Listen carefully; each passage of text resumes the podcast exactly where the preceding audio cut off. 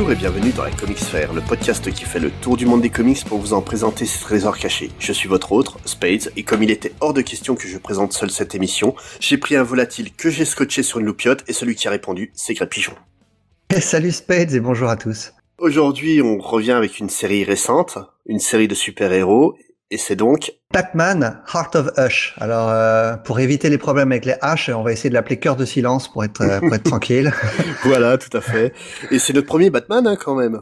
C'est le premier Batman, il était temps et on en a choisi un qui est pas trop connu euh, mais qu'on aime bien tous les deux. Alors c'est une histoire écrite par Paul Dini et illustrée par Dustin Nguyen. Elle a été publiée par DC Comics si je me trompe pas vers 2008-2009 dans le titre Détective Comics dans les numéros 846 à 850. Et le scénario, ça nous raconte alors, ça parle de Hush, euh, Hush qui est de retour. C'est un personnage qui a été créé au début des années 2000, on, y reviendra plus tard, et il est revenu pour éliminer Batman. Et en fait, pas vraiment Batman, il veut surtout s'attaquer à Bruce Wayne, parce que Hush, c'est un grand psychopathe et un très grand manipulateur, et il veut détruire Bruce, aussi bien physiquement que psychologiquement, il va s'attaquer à ce que Bruce Wayne a de plus cher au monde. C'est un personnage qui avait été créé par Jeff Lubb, mais on en parlera un peu plus tard, comme tu as dit.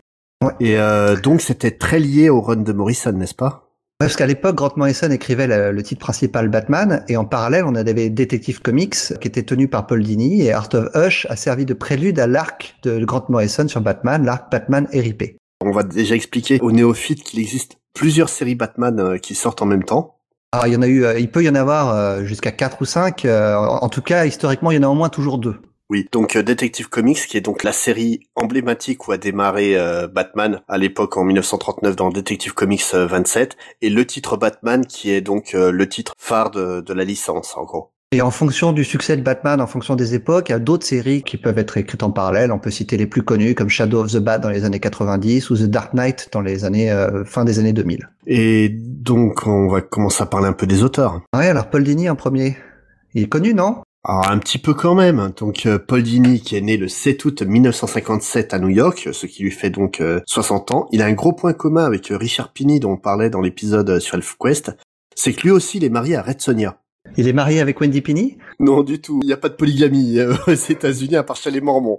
Mais sa femme, Misty Lee, est en fait une magicienne professionnelle et comédienne de doublage qui a notamment doublé le personnage euh, de Red Sonia dans un film d'animation sorti l'année dernière. Donc euh, Paul Dini, il a beaucoup bossé dans l'animation, notamment sur euh, des séries comme Les Maîtres de l'Univers, sur James, sur les Ewoks, donc pas que des bonnes séries, hein, comme on peut le constater, mais il est surtout devenu très connu en devenant un auteur important de l'univers de Batman en bossant sur Batman la série animée aux côtés de Bruce Timm. Ah, c'était au début des années 90. Ah oui, 92 dans ces eaux-là. Pour beaucoup, donc, il est considéré comme un auteur de comics important, mais pour moi, il est plus honnête de dire qu'il est un auteur de Batman important. Parce que son travail hors Batman, c'est assez limité, je trouve. Et surtout parce que son importance vis-à-vis de ce personnage, c'est pas uniquement lié à la version comics, mais c'est aussi beaucoup lié à son travail sur la série animée. Donc euh, notamment, il a créé des personnages qui sont devenus canoniques dans l'univers de Batman. On peut citer René Montoya, qui est un personnage que nous aimons beaucoup tous les deux qui est très important dans la, série Gotham Central, par exemple. Oui, et euh, le plus emblématique de tous, ça reste comme Harley Quinn, qui a énormément de succès euh, ces dernières années. Dans ses autres travaux, on peut citer une série de one-shot qu'il avait fait avec Alex Ross sur les personnages emblématiques de DC. Donc euh, Superman, Peace on Earth, Wonder Woman, Power of Truth, et ainsi de suite. C'était une sorte de de roman feuilleton, mais, en, mais peint par Alex Ross. C'est très beau à voir, c'était dans un format un peu plus grand que les comics classiques, et ça vaut vraiment le coup. Je crois que euh, Urban devrait le rééditer cette année. Et surtout, là, récemment, euh, Urban, euh, pour parler d'eux, a, sorti le graphic novel Dark Knight, True Batman Story, donc qui est un récit autobiographique sur Paul Dini, la manière dont il s'est fait agresser, la manière dont Batman l'a aidé à remonter la pente. Donc je crois que tu l'as lu. Ah oui, je l'ai lu très récemment. C'est euh, très émouvant, euh, assez difficile à lire par certains côtés parce qu'on sent vraiment la souffrance qu'il a ressentie à ce moment-là et à quel point il avait du mal à assumer son rôle de scénariste en essayant d'écrire des dessins animés pour enfants alors que lui-même souffrait euh, et avait du mal à remonter la pente psychologiquement après son agression. Qui est graphiquement illustré par Eduardo Risso qui fait quand même un super boulot sur ce coup-là, quoi. Mais bon, euh, donc euh, Paul Dini, il a aussi travaillé pour les séries télé, donc il est resté dans les programmes jeunesse avec Tower Prep, une série qu'il a créée euh, sur des jeunes qui sont dans un lycée un peu bizarre, et surtout il a travaillé dans la série culte Lost aux côtés de Brian Kevon, dont on a parlé pour Pepper Girls. Et sinon, là, pour euh, Art of Hush, il se fait accompagner par Dustin Nguyen. Euh, Dustin Nguyen, c'est un, c'est un dessinateur vietnamien. Mhm. Et euh, depuis le début de sa carrière professionnelle, il a travaillé quasiment uniquement pour DC Comics, euh, sauf euh, récemment à partir de 2015 où il s'est lancé avec Jeff Lemire euh, chez Image pour son premier travail en tant que en creator owned, c'est-à-dire où le, le travail leur appartient, pour le titre Descender. Mais au début des années 2000, il travaille pour la branche Wildstorm de DC. Donc la branche Wildstorm, c'est la branche créée par Jim Lee sur des titres annexes autour de l'univers DC, mais avec leurs propres personnages.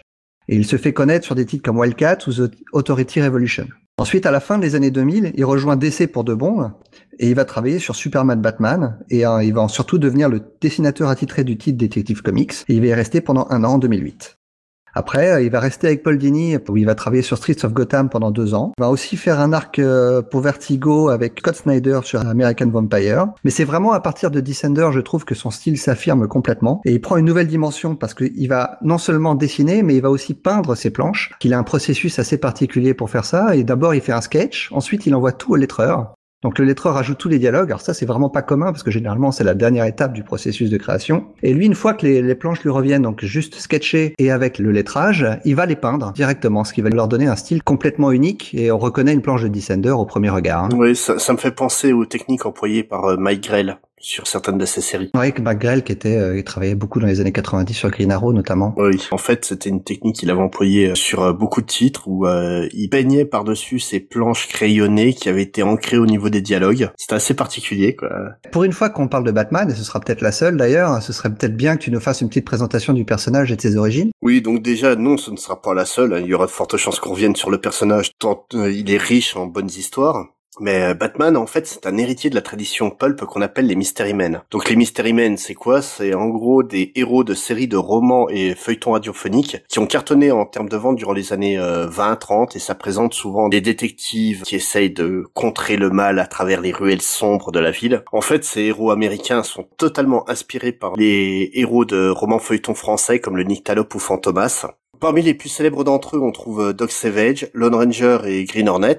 D'ailleurs, le Green Hornet, est-ce que tu savais que c'était un reboot de Lone Ranger? Non, je ne savais pas. En fait, le héros de Green Hornet est le neveu du Lone Ranger. D'accord. Dans, dans l'ordre des séries. Mais en plus de cet héritage des pulps, on assiste presque à des plagiats totales de, de certains de, de, ces persos. Donc dès la création du perso, le but de Bob Kane, déjà, c'était de répondre à un appel d'offres de DC pour créer un équivalent du personnage The Shadow qui était juste ultra culte à l'époque. Selon Kane, ses inspirations pour Batman venaient beaucoup du cinéma, notamment avec le film La marque de Zorro avec Richard Fairbanks et l'adaptation du film The Bat de 1930. Mais le problème, c'est que Bob Kane, c'est un mythomane. Il cite le Zorro de Fairbanks comme inspiration pour le côté sombre de Batman, or le personnage du film est un personnage jovial et blagueur, en fait beaucoup plus proche de Spider-Man que de Batman, comme quoi ça colle pas du tout. Il cite The Bat de 1930 comme étant l'inspiration du masque de Batman parce que le personnage apparaît brièvement dans le film avec un masque de chauve-souris sur la tête, mais il y a deux problèmes avec cette référence. Tout d'abord, cette scène n'est pas dans le film de 1930, mais dans une version antérieure. Mais bon, ça encore, passons. De deux, bah, c'est que c'est pas Bob Kane qui a créé le costume de Batman. Ah non, c'est Bill Finger. Tout à fait, tu, tu connais l'histoire, mais on va l'expliquer à, à, nos auditeurs. Donc à la base, il a créé son projet de The Batman et a montré ses travaux à Bill Finger, qui est un de ses amis, qui a procédé à quelques petites modifications. En gros, il a tout changé, sauf le nom. Le personnage que proposait Bob Kane, c'était un personnage en collant rouge vif avec un masque domino et des ailes de chauve-souris inspirées de, de Vinci. Et euh, Bill Finger, c'est lui qui a dit non non, on va lui enlever le masque domino, on va lui mettre une cagoule noire avec des oreilles de chauve-souris, on va lui enlever les ailes de chauve-souris à la de Vinci, on va lui mettre une vraie cape, puis on va l'habiller en gris. On a eu chaud. Hein. Ah oui, quand même. Bah en fait, euh, pas tant que ça, parce que l'idée de Bob Kane, il va la réutiliser plus tard pour créer Robin. Ouais. Parce que le costume rouge, le masque domino, c'est totalement ça. À eux deux, ils se sont inspirés de Zorro pour le côté playboy millionnaire qui cache son identité secrète. Mais est-ce que tu savais que le nom de Bruce Wayne avait une véritable origine Ah non, quelle est-elle? Donc euh, selon euh, Bill Finger, le nom de Bruce Wayne, ça vient déjà du patriote Robert Bruce, plus connu comme étant Robert Ier d'Écosse. Donc il y a des personnages que tu peux voir dans le film Braveheart avec Mel Gibson. Et ça vient aussi du général Anthony Wayne, surnommé The Mad, et euh, qui était donc un général américain qui a brisé la, la révolte des Indiens d'Amérique en 1795, et dont justement le nom Wayne a inspiré euh, John Wayne pour son pseudo. La première histoire de Batman, je le disais plus tôt, ça a été publié en Detective Comics 27 en mai 1939.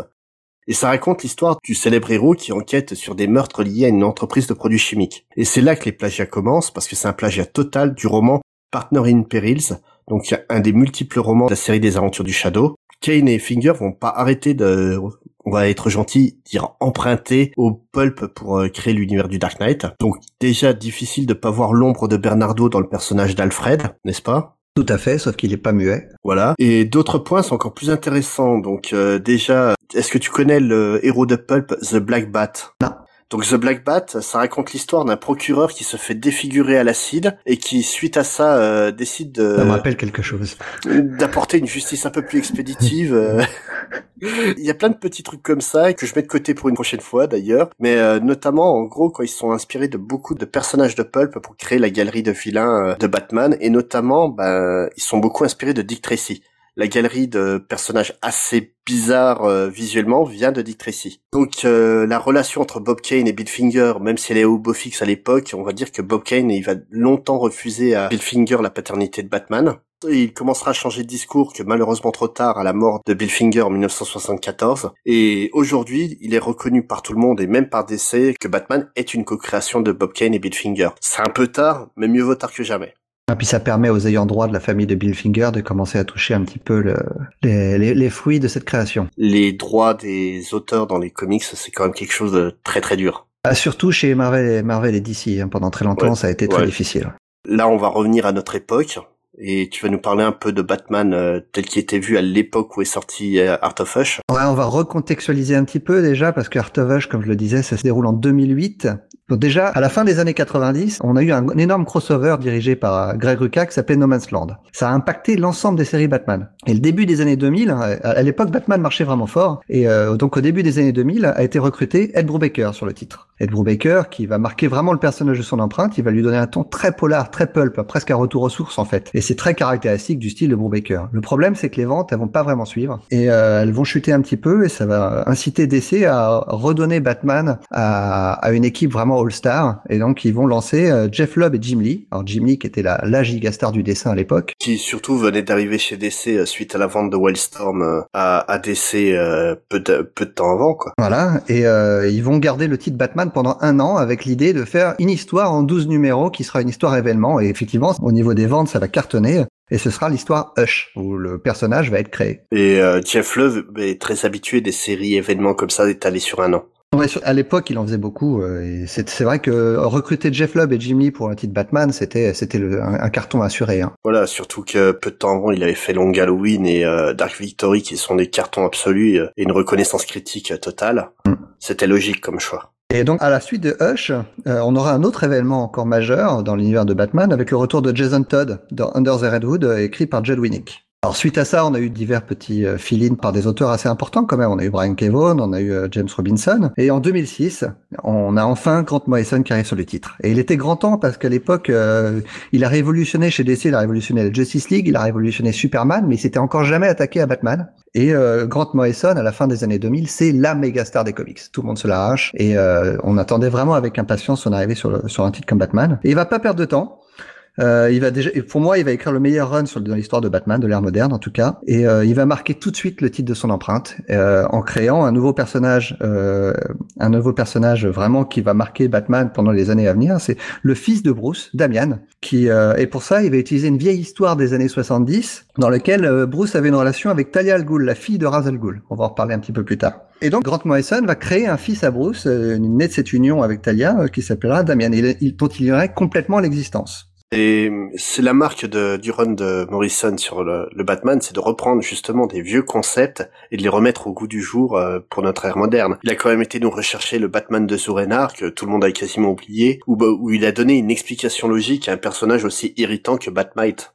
Dès le début, en fait, quand il est arrivé sur Batman, il s'est dit, je vais utiliser les 70 ans de continuité à mon avantage et je vais essayer d'expliquer tout ce qui s'est passé pendant ces 70 ans. Et c'était pas une masse à faire, hein, parce que notamment dans les années 50 ou 60, Batman, ça partait vraiment dans tous les sens. Hein. Ah, c'était très perché. Hein. Alors après, euh, après la création de, de Damian, il va créer une nouvelle menace pour Batman, le Black Glove, qui sera, euh, à mon sens, très largement copié par la suite par Scott Snyder lorsqu'il créera la, la cour des hiboux. À la suite du Black Glove, il va créer, ça va mener à Batman RIP, euh, et c'est là en fait que Morrison va essayer de lier toute la continuité dont on parlait plus tôt. Oui, tout à fait. Art of Hush se situe pile poil à cet endroit-là, entre le Black Glove et RIP, parce que euh, Hush, il a comme idée de détruire Bruce Wayne. Et il apprend que le Black Glove est sur le point d'y arriver, donc en fait, il va tout faire pour détruire Bruce Wayne avant que le Black Glove ne puisse le faire. Le gros avantage que possède Hush sur ses, sur ses autres adversaires, c'est que lui connaît l'identité secrète de Bruce Wayne, et donc il va, il va utiliser cette, cette connaissance pour arriver à ses fins. Oui, et en plus, bon, ben, on va faire un petit spoiler, mais il n'arrivera pas à détruire Bruce Wayne, hein, vu qu'il va mourir peu de temps après encore par, euh, par une autre manière c'est très très compliqué sur, cette période. Mais ce qui est remarquable réellement sur cette période, c'est le, travail éditorial qui a été fait. Tout est cohérent, chaque série répond aux autres et apporte des nouveaux éléments pour construire la mythologie du Batman. Bah, c'est pour ça que j'ai parlé de tout ce qui s'est passé avant, notamment sur No Land et ainsi de suite. C'est parce que en fait, pendant très longtemps, Batman a été comme ça, euh, où ce qui se passait dans Detective Comics influençait ce qui se passait dans Batman et ainsi de suite. Et euh, Grant Morrison et Paul Dini n'ont pas trahi cette, cette tradition. Au contraire, euh, vraiment, là, ils ont, ils ont travaillé main dans la main. Ce que Grant Morrison n'expliquait pas, Paul Dini apportait la solution. Notamment, il a écrit donc une suite à Art of Hush qui s'appelle euh, donc Hush, Money, qui donne une explication de pourquoi tout le monde sait que Batman a changé, que c'est un nouveau Batman, et pourquoi, sachant que Batman est là, personne ne fait le rapprochement avec Bruce Wayne s'il est censé être mort. Parce que justement, ils ont trouvé un moyen d'avoir un faux Bruce Wayne sous la main. Ouais, mais là on va, on en raconte déjà un petit peu trop. Euh, on, peut, on peut présenter vite fait Hush déjà parce qu'on on, l'a toujours pas présenté. C'est un vilain assez récent, c'est un des derniers grands vilains qui a été créé sur Batman. Mmh. Euh, il a été créé, donc, comme on le disait tout à l'heure, en 2003 par Jeff Lubb et Jim Lee, qui est euh, crédité comme co-créateur. Et sa première apparition en tant que Hush, donc c'est-à-dire avec les bandages, vient du numéro 619. Même si formellement, son alter ego, c'est-à-dire Tommy Elliott, il était apparu lui dix numéros plus tôt au 609. En fait, l'histoire de Hush, euh, qui est assez simple, c'est que c'est un ami d'enfance de Bruce Wayne, qui a toujours jalousé le fait que Bruce Wayne soit orphelin. C'est vraiment, on considère souvent que le Joker est l'autre facette de Batman, mais dans ce cas-là, on peut dire que Hush, c'est l'autre facette de Bruce Wayne. C'est exactement ça. C'est une version perverse de Bruce Wayne complètement manipulatrice et euh, adepte des jeux d'esprit. C'est un sacré personnage qui a été une très bonne aventure. Après, je vais t'avouer que je suis pas très fan de Batman Hush, la première série. C'est très blockbuster. Hein. C'est très blockbuster et on trouve tous les travers de Jeff Lubb où il va te placer en fait tous les ennemis possibles et inimaginables pour pas que tu comprennes que c'est potentiellement quelqu'un de nouveau quoi. Ça, c'est un petit peu le défaut de Jeff Lubb, c'est qu'il a tendance à vouloir placer le plus de personnages possibles, amis euh, autant qu'ennemis. Il fait un petit peu du, du face dropping. C'est exactement ça. Quoi. Après, il y a eu des des trucs très très intéressants qui ont été faits dans, dans Hush.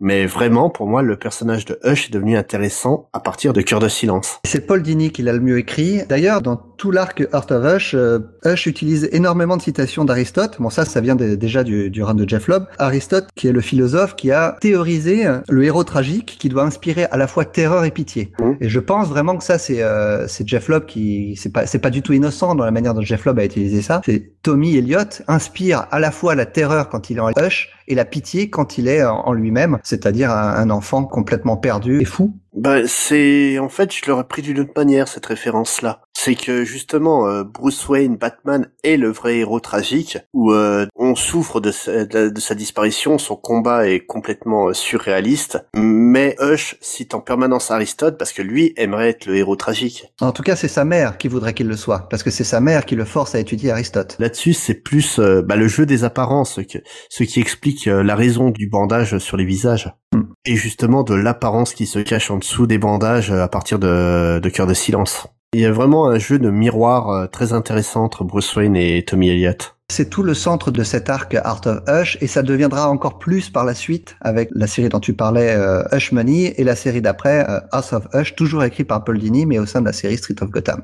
Tu le dis que c'est un des derniers grands vilains du Badverse. Et est-ce que tu crois que les vilains du Badverse sont, sont intéressants ou pas? Je pense, moi, j'en suis persuadé. Hein, si on est, on est beaucoup à aimer Batman, mmh. euh, et je pense vraiment que c'est grâce à sa galerie de vilains. Euh, c'est Alfred Hitchcock qui disait plus réussi est le méchant, plus réussi sera le film. Et je pense que ça marche vraiment dans le cas de Batman, où il a tellement de vilains charismatiques et intéressants que euh, on n'est jamais fatigué de lire des histoires de Batman parce que ça peut rebondir sans arrêt en fonction du vilain qu'il a en face de lui. Et surtout qu'il a une galerie de vilains très très riche en personnages totalement différents. Ah ouais, parce qu'il y a plusieurs thématiques dans les vilains, une très grande variété de vilains. On peut trouver des simples criminels comme des méta-humains, mais en fait, à l'époque où se situe Cœur de Silence, on se trouve en période de pleine reconstruction de plusieurs vilains de l'univers de Batman. Lorsque Dini prend la direction du titre, on sort à peine de Infinite Crisis, et éditorialement, euh, l'univers d'essai a sauté un an dans l'avenir. Bon, qui sera expliqué plus tard dans la série 52, euh, dans la maxi-série 52, qui doit être publiée d'ici peu par euh, Urban. Donc durant cette période de un an de disparition, Batman prend congé de Gotham pour se retrouver, puis il laisse sa place de protecteur à quelqu'un. À quelqu'un d'assez improbable, parce que c'est Harvey Dent, plus connu sous le nom de Two-Face, double face, qui dans Hush a vu son visage être réparé et ses problèmes de personnalité multiples résolus. Dini, quand il arrive sur le titre Detective Comics, c'est il arrive juste derrière James Robinson, qui est aussi un excellent auteur. Et James Robinson, il vient d'écrire un arc sur le personnage de Harvey Dent et son retour dans la peau de double face, plus ou moins par la faute de Batman. Pour, des problèmes de confiance euh, que Batman a vis-à-vis de Harvey Dent. Et c'est justement, ça ne fait que renforcer le sentiment de culpabilité de Batman face à la condition de Dent. De la même manière, si l'amour de Batman et Catwoman est ouvertement déclaré dans Hush, on rend compte à quel point cette série est très importante pour tout ce qui concerne les ennemis de Batman. En parallèle, il y a une vraie campagne de réhabilitation du personnage qui est en cours dans la série Catwoman par Brubaker et Darwin Cook. Ah, parce que Catwoman, c'était longtemps un vilain dans l'univers de Batman, mais euh, au fur et à mesure que le temps passe, elle se rapproche vraiment de Bruce pour devenir presque une alliée. Hein. Elle a toujours eu une relation ambiguë avec Batman, hein. même dans la série euh, Batman 66, euh, la série télé, on voit qu'il y a un jeu de séduction entre Batman et Catwoman. Mais là, la, la série de Brubaker et, et Darwin Cook, elle n'hésite pas à présenter Selina Kyle comme étant une véritable héroïne. Oui, c'est une voleuse, oui, c'est une criminelle, mais c'est une voleuse au cœur d'or qui a été obligée de devenir une criminelle pour s'en sortir. Elle a un vrai problème avec la loi, mais ça reste quelqu'un de fondamentalement bon et qui n'hésite pas à se mettre en danger pour les gens qu'elle aime et protège. Je pense notamment au personnage de Holly. Oui. Qui, pour tous ceux qui avons lu le run de Brubaker sur Catwoman, est un personnage qui est apprécié, alors que c'est un personnage totalement secondaire. Bah, Paul Dini, lui, va continuer sur ce travail de reconstruction des vilains classiques de l'univers de Batman, en créant des nouvelles moutures de personnages classiques, comme euh, bah, notamment euh, le ventriloque et Scarface, donc euh, là, il crée une nouvelle version qui est une ventriloque, et il va lier le personnage de manière beaucoup plus intime à l'univers de Bruce Wayne. C'est quelqu'un que Bruce Wayne connaît, c'est quelqu'un que Bruce Wayne euh, a fréquenté. Mais à côté de ça, donc il va prendre les personnages euh, classiques qui sont indémodables et il va un peu les changer. Ou du moins ça va être fait par d'autres auteurs et lui va continuer de pousser le curseur dans cette lignée. Donc le pingouin décide de se ranger du crime et devenir un tenancier de, boîte de nuit. Edward Nigma qui devient un détective privé qui tente de rivaliser légalement avec Batman.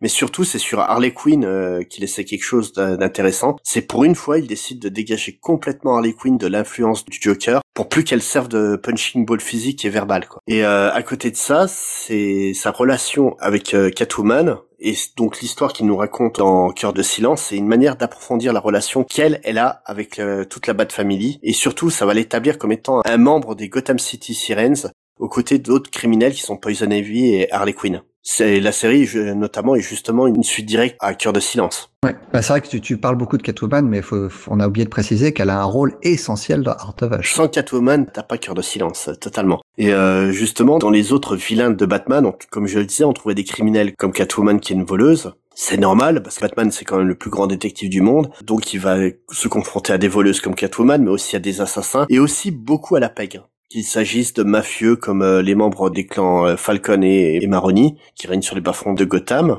Donc notamment, on parlait tout à l'heure de Long Halloween et Dark Victory, euh, qui sont tous les deux chez Urban Comics et qui racontent beaucoup cette guerre des gangs. Mais aussi de personnages comme le Pingouin, plus connu sous son véritable nom de Oswald Cobblepot. C'est un petit bonhomme difforme qui a toujours été brimé par les autres et qui a décidé de s'imposer par la force et la ruse en prenant le contrôle de la pègre à Gotham. C'est un personnage un peu pathétique, mais très très intéressant. Notamment, Urban a publié un album qui s'appelle La splendeur du pingouin, qui raconte son histoire, qui est vraiment très très intéressant. Dans d'autres styles de personnages un peu bizarres, mais néanmoins encore humains, on va dire, il y a les psychopathes. C'est certains de, ses ennemis, c'est vraiment des, gros tarés. Euh.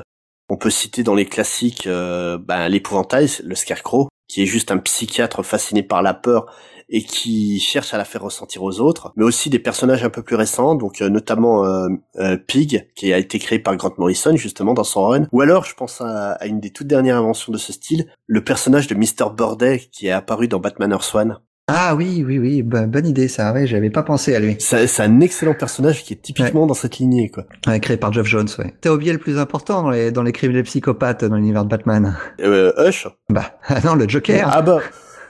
Je ne l'ai pas oublié. Disons qu'on le garde pour une prochaine fois. Teasing, voilà. teasing. c'est le vilain emblématique de l'univers Batman. Voilà, c'est c'est vraiment euh, l'autre figure de Gotham, euh, le Joker. Mais est-ce que c'est un vrai criminel? Est-ce que c'est un surhumain? C'est un personnage qui reste assez flou. Et justement, en parlant de surhumain, Ouais, il fait un peu la frontière entre les deux, mais dans les surhumains, on, a essayé, on en a discuté avant l'émission et on voyait qu'on a trouvé deux sous-catégories de surhumains parmi les vilains de Batman. Et on a, la première catégorie que j'appellerais les surhumains pathétiques. Alors là, euh, évidemment, tout de suite, j'ai pensé à Clayface, alors face d'argile, qui est un acteur raté euh, qui commence à tuer ses, euh, ses concurrents pour avoir des rôles et notamment tous ceux qui essaient de reprendre le seul rôle pour lequel il a eu un petit peu de succès dans sa carrière et qui a la particularité de pouvoir changer son corps exactement à volonté, donc exactement comme de la oui, tout à fait. Moi, j'aurais plus pensé à Manbat. Ah bah Manbat aussi, qui est un scientifique un petit peu fou, euh, qui souffre de surdité et pour se soigner justement de cette surdité, décide de s'administrer un sérum qu'il a concocté qui lui donnerait un espèce de sens radar. Et euh, le problème, c'est que quand il a pris ce sérum-là, il s'est transformé en chauve-souris. Et euh, alors ça, c'est exactement la même histoire que celle du lézard dans l'univers Marvel euh, face à Spider-Man, avec le, le, docteur qui, à qui il manque un bras et qui s'injecte un sérum de reptile pour faire repousser son bras et qui se transforme en reptile lui-même. En l'occurrence, on peut pas dire que ce soit Marvel qui ait copié DC parce que le, le personnage du Man-Bat est apparu 6 ou 7 ans après le personnage du lézard. Et un autre personnage bien pathétique, en parlant de lézard, on peut penser à Killer Croc. Euh, qui est un personnage complètement difforme, lui qui est né comme ça, et euh, mais qui possède euh, la particularité de pouvoir vivre très longtemps sous l'eau. Et dans les autres personnages pathétiques, un que, que je rajouterais juste parce que j'aime son histoire personnelle, Mr. Freeze. Ouais, ouais, Mr. Freeze. Mais moi, j'aurais, j'aurais classé dans les psychopathes, mais c'est vrai que parce que il est un petit peu surhumain, c'est vrai. Ouais, c'est son don de froid le, le rend surhumain. Mais oui, comme tu dis, c'est aussi un psychopathe. Mais d'à côté, s'il tue, c'est par amour.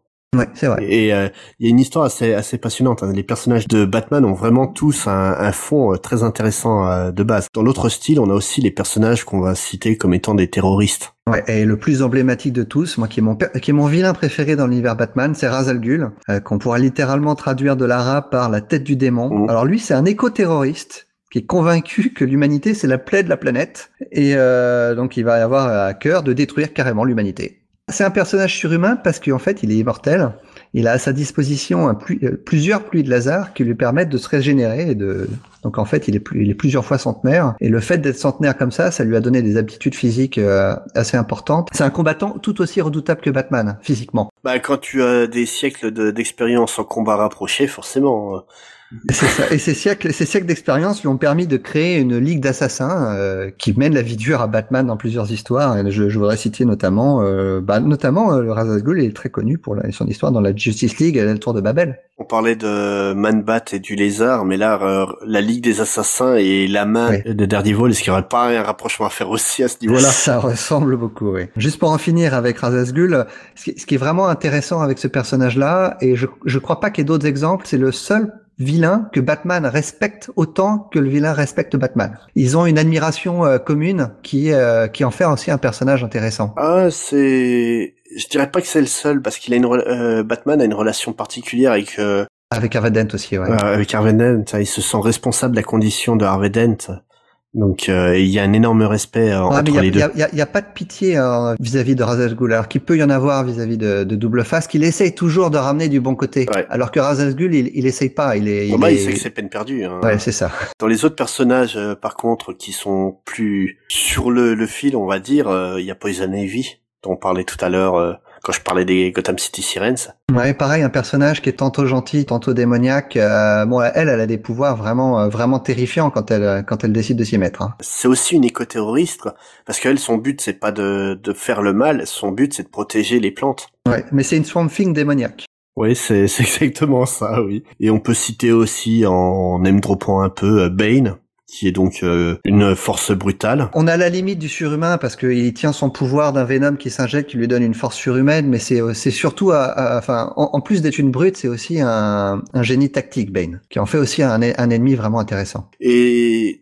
cette, euh, cet arc de Detective Comics, donc Cœur de silence, même si nous on l'apprécie, même si globalement les lecteurs en gardent un très bon souvenir, c'est un truc qui a l'air quand même d'être passé un peu sous le radar. Alors à l'époque, euh, ça s'est vendu correctement. Pour du Batman, c'est pas folichon, mais euh, ça reste. Pas, je pense que c'est de tous les titres qu'on va traiter dans cette émission, ce sera sûrement un de ceux qui sera le mieux vendu. Mmh. Mais euh, pour du Batman, ce sont des chiffres un peu décevants. je vais donner quelques quelques chiffres et comparer avec d'autres titres. Alors, Detective Comics 846, donc le premier numéro de cet arc en cinq épisodes, c'est vendu à 72 000 épisodes. Donc si on peut comparer avec ce que faisait Grant Morrison à l'époque, le numéro qui est sorti le même mois, c'est vendu à plus de 100 000.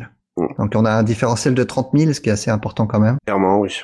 Et le dernier numéro de Art of Hush s'est vendu à 64 000, donc on a perdu 10 000 lecteurs euh, au cours de l'arc. Oui, mais on a plus gagné de lecteurs euh, sur la série, parce que globalement, euh, Detective Comics à l'époque faisait pas autant. Non, non, juste avant l'arrivée de Paul Dini, le dernier épisode avant l'arrivée de Paul Dini s'est vendu à 50 000. Donc il y a eu un vrai effet Paul Dini avec un boost de 20 000 lecteurs, mais on, est on est retombé à des chiffres classiques très rapidement. Toi, tu l'as lu en VO, moi je l'ai lu en VF. Comme quoi, là, on s'est bien partagé le boulot. En VO, euh, les parutions, elles sont comment? Alors en VO, c'est assez facile de le trouver. Hein. L'ensemble du run de, de, Paul Dini sur, euh, sur sur Batman n'est pas toujours évident à trouver en, en anglais parce qu'ils sont sortis en TP à l'époque, mais ils sont plus réédités. Donc le seul titre qu'on peut vraiment retrouver maintenant, c'est Art of Hush. C'est pas plus mal parce que c'est le meilleur. Euh, donc on le trouve en TP pour pas très cher, je crois une quinzaine de dollars avec les, les cinq épisodes. Voilà. Et en VF, par contre, donc on peut trouver l'album sous deux formes. Tout d'abord, bah, donc euh, lorsqu'il a été publié par Panini Comics à l'époque, donc euh, sous le titre de Batman Cœur de silence, et euh, surtout donc l'édition qu'on peut trouver le plus facilement, c'est dans la collection Paul Dini présente Batman chez Urban, le tome 2 où on va retrouver donc l'arc Cœur de silence. Par contre, moi j'ai un, petit problème. On parlait de la qualité éditoriale à, à l'époque, et vraiment, pour moi, Cœur de silence prend toute sa saveur quand il est inscrit dans la continuité. Voilà, et euh, autant tu vois, euh, donc euh, Urban a publié Paul Dini présente Batman et aussi donc Grant Morrison présente Batman, et ce qui est très bien de leur part, mais c'est vrai qu'il manque beaucoup de pans de l'histoire pour vraiment créer une continuité. Il n'y a pas vraiment de guide de lecture et ça c'est dur de se retrouver. Et du coup, bah moi ce que je conseille le plus, si vous avez le temps de chiner, c'est de vous de retrouver en fait tout ce qui a été publié à l'époque chez Panini en kiosque, parce que Panini euh, donc euh, toute cette partie-là qui a été comprise entre euh, Infinite Crisis et donc le New 52, c'est ça a tout été publié chez chez Panini en, en, kiosque ou en librairie. Tous les arcs qui n'ont pas été publiés dans les kiosques, donc Cœur de silence justement et la résurrection de Razal Ghul, ont été publiés dans dans des albums. Et vraiment, prenez le temps. Vous, faut vraiment lire ça dans la continuité. C'est extraordinaire quand comme ça, quand on voit le travail de, de fou qui a été abattu par les éditeurs. Parce que contrairement à ce qu'on pense, un éditeur, c'est pas juste un mec qui est là pour récupérer les histoires et signer un chèque. Un éditeur est là pour vérifier que tout soit cohérent au sein d'un univers. Alors, je, je, je suis entièrement d'accord avec toi. Je voudrais juste préciser que tout ce que tu dis est vrai si tu t'intéresses à tout ce qu'a fait Grant Morrison. Si tu veux juste lire cette histoire Art of Hush, tu n'as pas besoin de ce qui se passe autour. C'est une histoire autocontenue qui se suffit très bien. Oui, mais, mais elle prend encore plus de saveur quand tu quand as tout suivi, quoi. C'est surtout ça. C'est quand tu comprends qui est Hush, quand tu sais la relation de entre Catwoman et, et Batman, comment elle s'est développée ces dernières années. Tout ça, ça prend vraiment un, un autre rythme. C'est vraiment extraordinaire. Tout à fait d'accord. C'est pas pour rien que je disais tout à l'heure que pour moi euh, cette période de Batman est la meilleure de, de l'ère moderne. C'est vraiment que ça a été un boulot euh, de fou qui a été abattu autant par les auteurs, les dessinateurs que, que les éditeurs. Et le seul truc que je regrette au final, c'est qu'on n'ait pas une application comme euh, comme Marvel Unlimited permettrait de, de pouvoir lire tout ça avec un confort absolu. Parce que même si le boulot de Urban a été bien fait sur les albums Paul Dini présente et Grant Morrison présente, il manque tellement d'éléments euh, pour la compréhension, ne serait-ce que le Battle of the Call, qui est pourtant d'une qualité, euh, on va dire, euh, honnêtement, c'est pas très bon, mais c'est essentiel à la compréhension de comment le manteau de Batman est passé de Bruce Wayne à Dick Grayson. c'est problématique pour moi en termes de compréhension, quoi, qu'on n'ait pas tout ça. Mais bref, euh, là, on va commencer à vous abandonner. Tout d'abord, en vous rappelant que notre site existe, hein, comicsfair.fr, qu'il faut pas hésiter à venir nous parler. Allez lire les articles qu'on écrit. À chaque fois, on, rajoute toujours des petits bonus euh, autour du titre dont on a parlé. Donc. Déjà, on va mettre une preview du titre. Et puis surtout, donc, nous rejoindre sur les réseaux sociaux, donc euh, sur Facebook et Twitter. Ne pas hésiter à nous parler aussi dessus. Et comme d'habitude, on va se quitter en musique.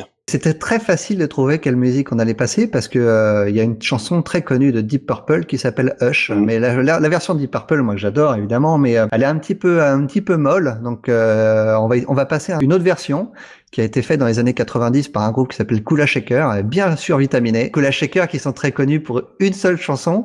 Mais ils ont fait cette reprise de Hush qui, qui est passée un petit peu sous le radar à l'époque, mais qui est vraiment chouette. Et, Oui, euh, tout à fait. Donc, Donc on va vous abandonner et donc à dans 15 jours. Au revoir. allez, au revoir.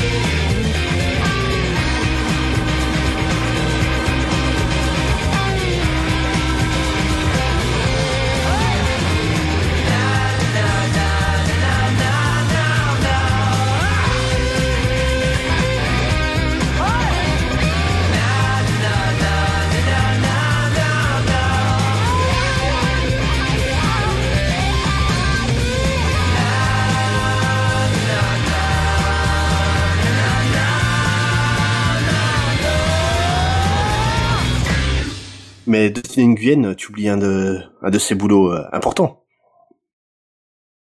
Bon. Oui, ah oui oui. tu tu oublies qu'il a joué dans Vatadium Street. euh, Ah, t'es bête. J'étais en, train de- en train de reprendre mes notes. Ah, ça nous fera un bonus oh, de putain, la face. vache.